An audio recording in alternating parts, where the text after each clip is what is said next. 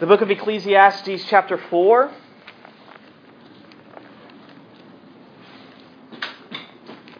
If you have a hard time finding it, go to Psalms in the Old Testament and then head right. You'll pass Proverbs and then find Ecclesiastes. Ecclesiastes chapter four, we're spending our time this fall in this book. That can sometimes be painful, uh, but we are finding over and over it's a good kind of painful. It's a pain that leads us uh, to freeing, to liberating truth. And so would you join me as we hear these words that are full of truth, that are full of grace, that come to us from our Father as we read Ecclesiastes chapter four. Hear now the word of God. Again, I saw all the oppressions that are done under the sun. And behold, the tears of the oppressed, and they have no one to comfort them. On the side of their oppressors there was power, and there was no one to comfort them. And I thought the dead who are already dead more fortunate than the living who are still alive. But better than both is he who has not yet been and has not seen the evil deeds that are done under the sun. Then I saw that all toil and all skill and work come from a man's envy of his neighbor. This also is vanity, and a striving after the wind. The fool folds his hands and eats his own flesh. Better is a handful of quietness than two hands full of toil and a striving after the wind. Again, I saw vanity under the sun, one person who has no other, either son or brother, yet there is no end to all his toil, and his eyes are never satisfied with riches. So that he never asks, for whom am I toiling and depriving myself of pleasure? This also is vanity and an unhappy business. Two are better than one, because they have a good reward for their toil. For they, for if they fall, one will lift up his fellow. But woe to him who is alone when he falls and has not another to lift him up. Again, if two lie together, they keep warm. But how can one keep warm alone? And though a man might prevail against one who is alone, two will withstand him. A threefold cord is not quickly broken. Better was a poor and wise youth than an old and foolish king, who no longer knew how to take advice. For he went from prison to the throne, though in his own kingdom he had not, though in his own kingdom he had been poor. I saw all the living who move about under the sun, along with that youth who was to stand in the king's palace.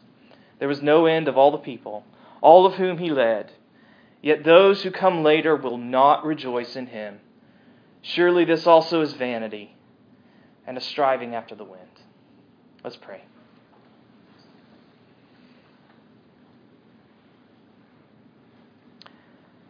Father, would you help us to believe the goodness of these words? Once again, we hear things that are disturbing and things that are challenging. So give us a confidence in their goodness. Give us clarity to understand their message. Give us humility to receive that message and be changed by it. We do pray, come, Holy Spirit, come. Make our minds new through the gifts of your word. We pray in Jesus' name. Amen. Is Facebook making us lonely? That was the title of an article that came out last year. It was the cover article for the magazine The Atlantic. And the main argument of the author was that although social media allows us to have broader connections, these new technologies in actuality prevent us from having deeper and meaningful community and relationships. And that thesis is debatable, and it was debated to no end on those technologies that he was criticizing. And some of his, some of the statistics he used were questionable.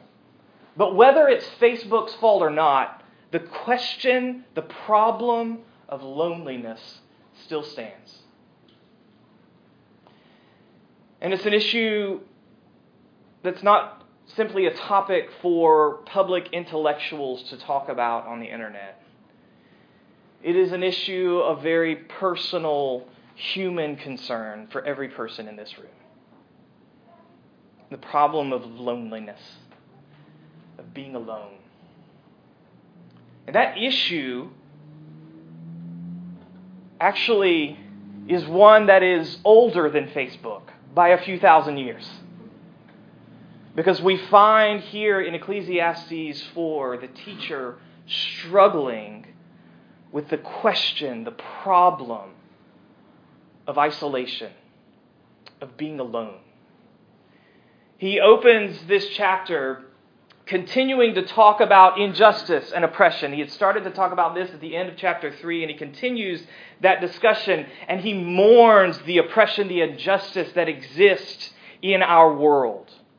But notice what he sees as the fullest extent of the tragedy of oppression. It's not only that the poor, who should protect the weak, use their power to exploit the weak. It is that those who are oppressed, he says twice in verse one, are left with no one to comfort them. They are lonely.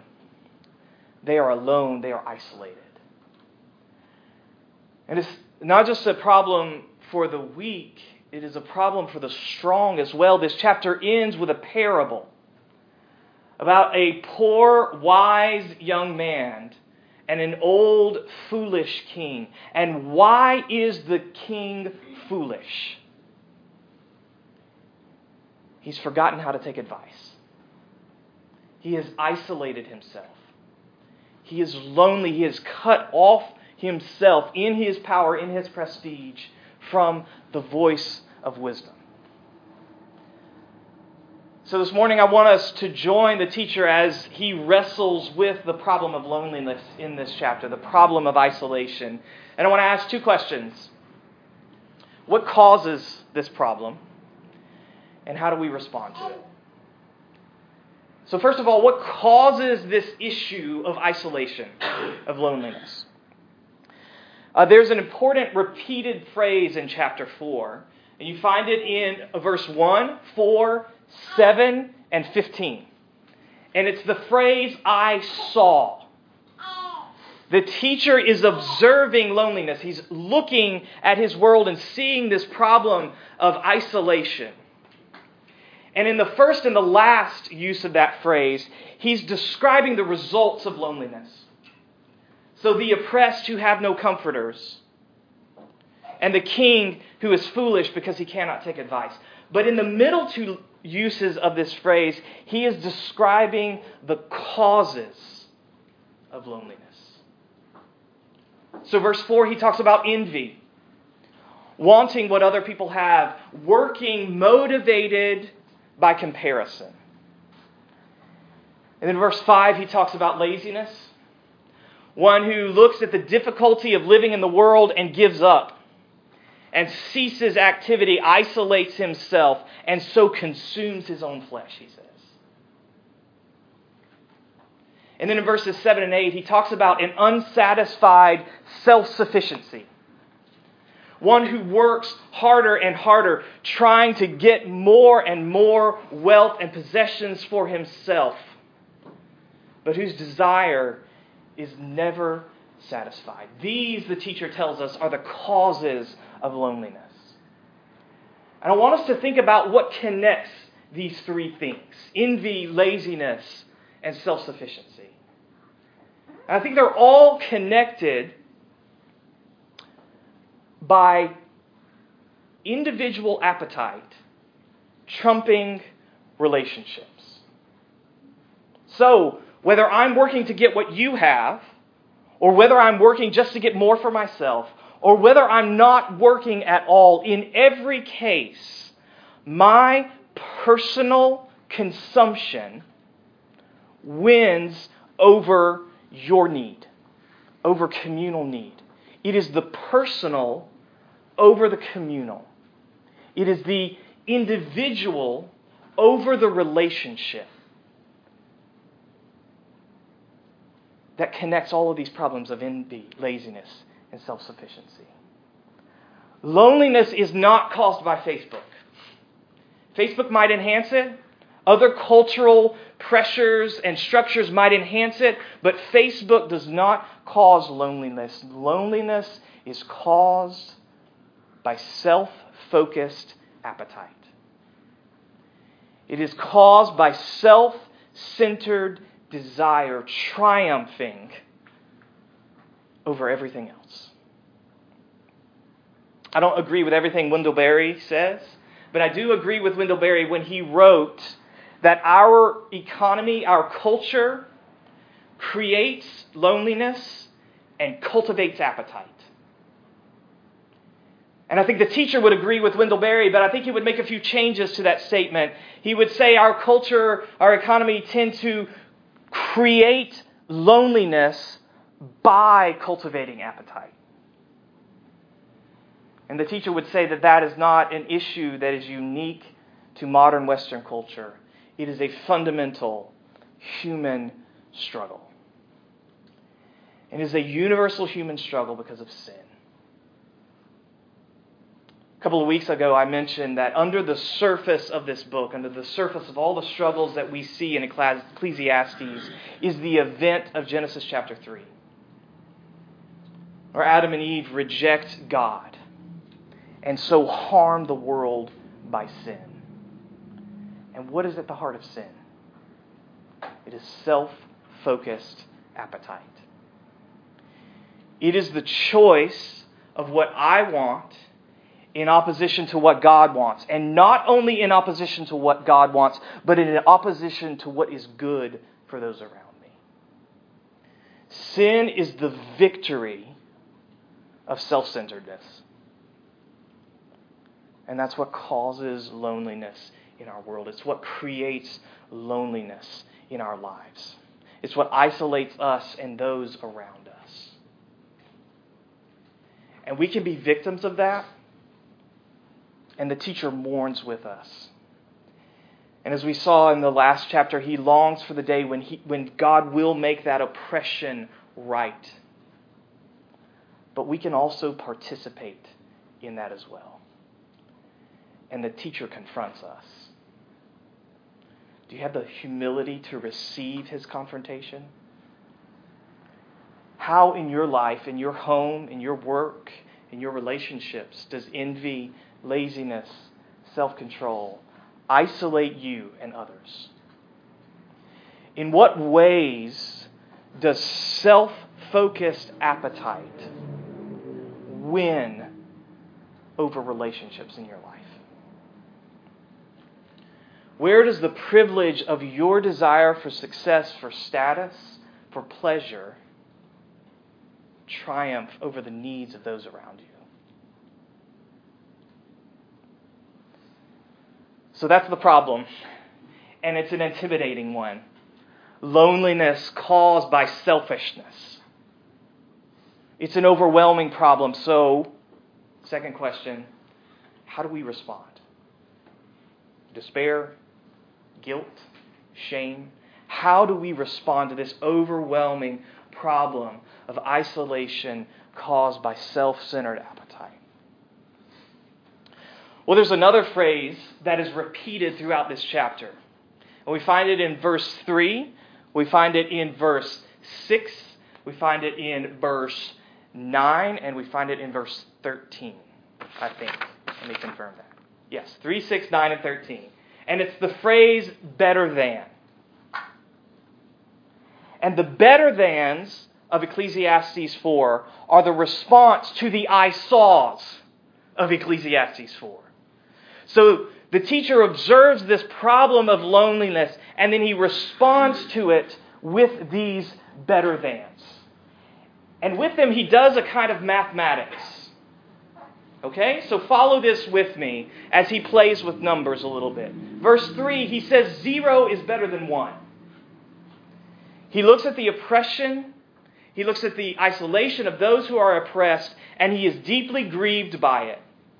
And he is so grieved that he says maybe it was better not to be born at all. Zero is better than one. But he doesn't stop there. He goes in verse six And in response to the problem of envy and laziness, he says one is better than two. So one handful of quietness, and that word means rest or calm. One handful of quietness is better than two handfuls of all this striving to try to get what other people have.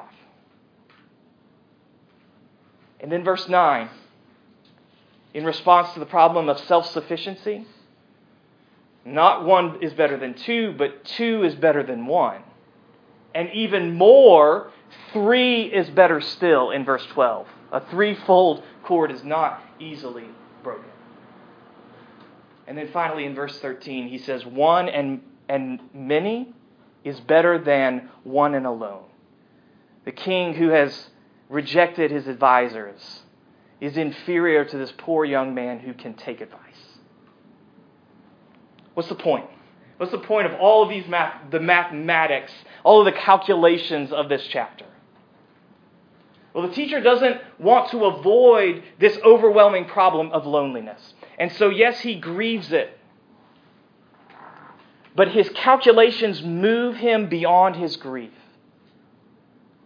And in the face of overwhelming isolation, he celebrates the benefits of ordinary friendships, of ordinary companionship. Verse three is disconcerting when he says maybe it's better to never have been born because of this problem. But his math takes him beyond verse three to verse nine, where what he says is absolutely shocking if you're paying attention to the book of Ecclesiastes. Because throughout this book, he has said there's no gain. All of your striving after the wind, there's no gain, there's no reward, there's no profit, there's no advantage. Until he comes to relationships in verse nine and he says, finally, here is something that has a good reward. To work and to have someone to share it with. Ordinary friendships. And please hear the word ordinary. And see it in this passage. This is not a philosophical celebration of some sort of utopian community. This is practical people caring for one another. People who pick each other up. People who keep each other warm. And people who provide a safe place for each other. If you'll excuse the cliche, this is people to whom you can say, I've got your back. We had friends in town yesterday. Uh, they were on their way to Disney, and they stopped in Tallahassee. There's some friends from Ohio, and they spent the night last night with us. And we got to know Will and Valerie when we lived in Ohio, and it was a time of, of both of our lives where they were newly married and no kids, and we were fairly newly married and one kid. And we had tons of time. It was a great friendship, and we would spend all this time having fun together, enjoying long and deep conversations with each other, and it was a great experience. And that was not the experience of yesterday, because we now have three young kids apiece. And speaking of math, if you combine three young kids with three more young kids, it's like eighty-seven creatures of chaos, all right? Crazy. I, the goal of the friendship yesterday was, let's get to the end of the day without anyone dying. You know, that's it. And we get to the end of the day, we put the kids to bed, and we're so exhausted we can't have a deep philosophical conversation. We just, we're ready to go to sleep. That's the kind of friendship that the teacher is talking about. People who can get through the day without dying. They can care for each other in practical ways. They can pick each other up. They can keep each other warm in appropriate ways. Single young guys. This is like this is the life verse of a lot of college Christian young men. Let's keep each other warm, you know. But the people who pick each other up, keep each other warm. Pro- provide a safe place for one another. The response to this In response to what the teacher is celebrating here in the face of loneliness, ordinary friendship, our response is not to look at those benefits and say, oh, I wish I had them.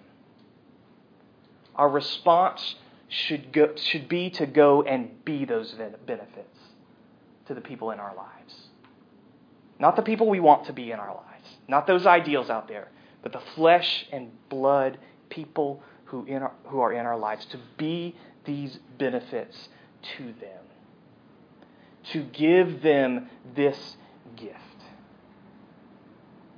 It's part of a long tradition of Scripture saying to us, don't just love God. Love your neighbor as yourself. And neighbor does not always mean the person across the street, but it does imply proximity. It's the people who are in front of you. Love them. Care for them. Pick them up. Keep them warm. Give them safety. We should want that for our homes, want that for our marriages, our families, other relationships through school and work, on campus and campus ministries, and we should want that for our church. You read the book of the, of the book of Acts, this amazing story of the beginning of the Christian church, and there are some crazy, miraculous things that happen. Tongues of fire. People being healed. But throughout all of this extraordinary happenings that occur because of the Holy Spirit's work in the church, what characterizes the church? Apostles' teaching, breaking of bread, fellowship, and they cared for each other. They cared for each other so much that they were willing to sell their own possessions to provide for someone's need. And we read that, and there are all sorts of weird interpretations of that. This is not some sort of Marxist commune. It is simply a group of people in response to what Jesus had done for them, caring for each other. If someone had a need, someone else sold their stuff to meet that need. And they saw that as central to their calling as the people of Jesus in the world. We should see that as central to our calling as well. But still, that pull of self-centeredness. You know it, right? The pull of self-focused appetite. That saying to you, hey, make a friend, be a friend, care for each other, doesn't overcome that tug in your heart. It just reminds us that we need to go to the one who created that community in Acts. We need to hear the challenge of the teacher with the empowerment of the gospel of Jesus. Have you ever noticed that as the New Testament tells the story of Jesus, the closer he gets to the cross, the more isolated, the more lonely he becomes. All his friends, his disciples, his family, they all run until he is hanging alone on the cross and says, my God, my God, why have you left me? Why did Jesus do that? He did that to take on the loneliness that human sin has created. He entered the depths of our isolation to replace it with friendship. By reconciling us to God and by working in us to free us to love each other and to love our neighbors as ourselves. Jesus took your loneliness to give you the gift of friendship. In the article that I mentioned earlier, Is Facebook Making Us Lonely? And the author describes the closing scene of the movie The Social Network. And this movie ends uh, with the Mark Zuckerberg character sitting at his computer, and he sends a friend request to his ex-girlfriend. And the closing scene is him sitting in a dark room with just the, the glow of his screen, hitting refresh on the website, waiting for her response. What an image, not just of our culture, but of human isolation, of human loneliness. But more than that, for us who are in Jesus, what a call to receive the gift of the gospel, the grace of God who makes us his friends, and to have that grace propel us into each other's lives and into the world around us, to give the gift of ordinary friendship. Let's pray.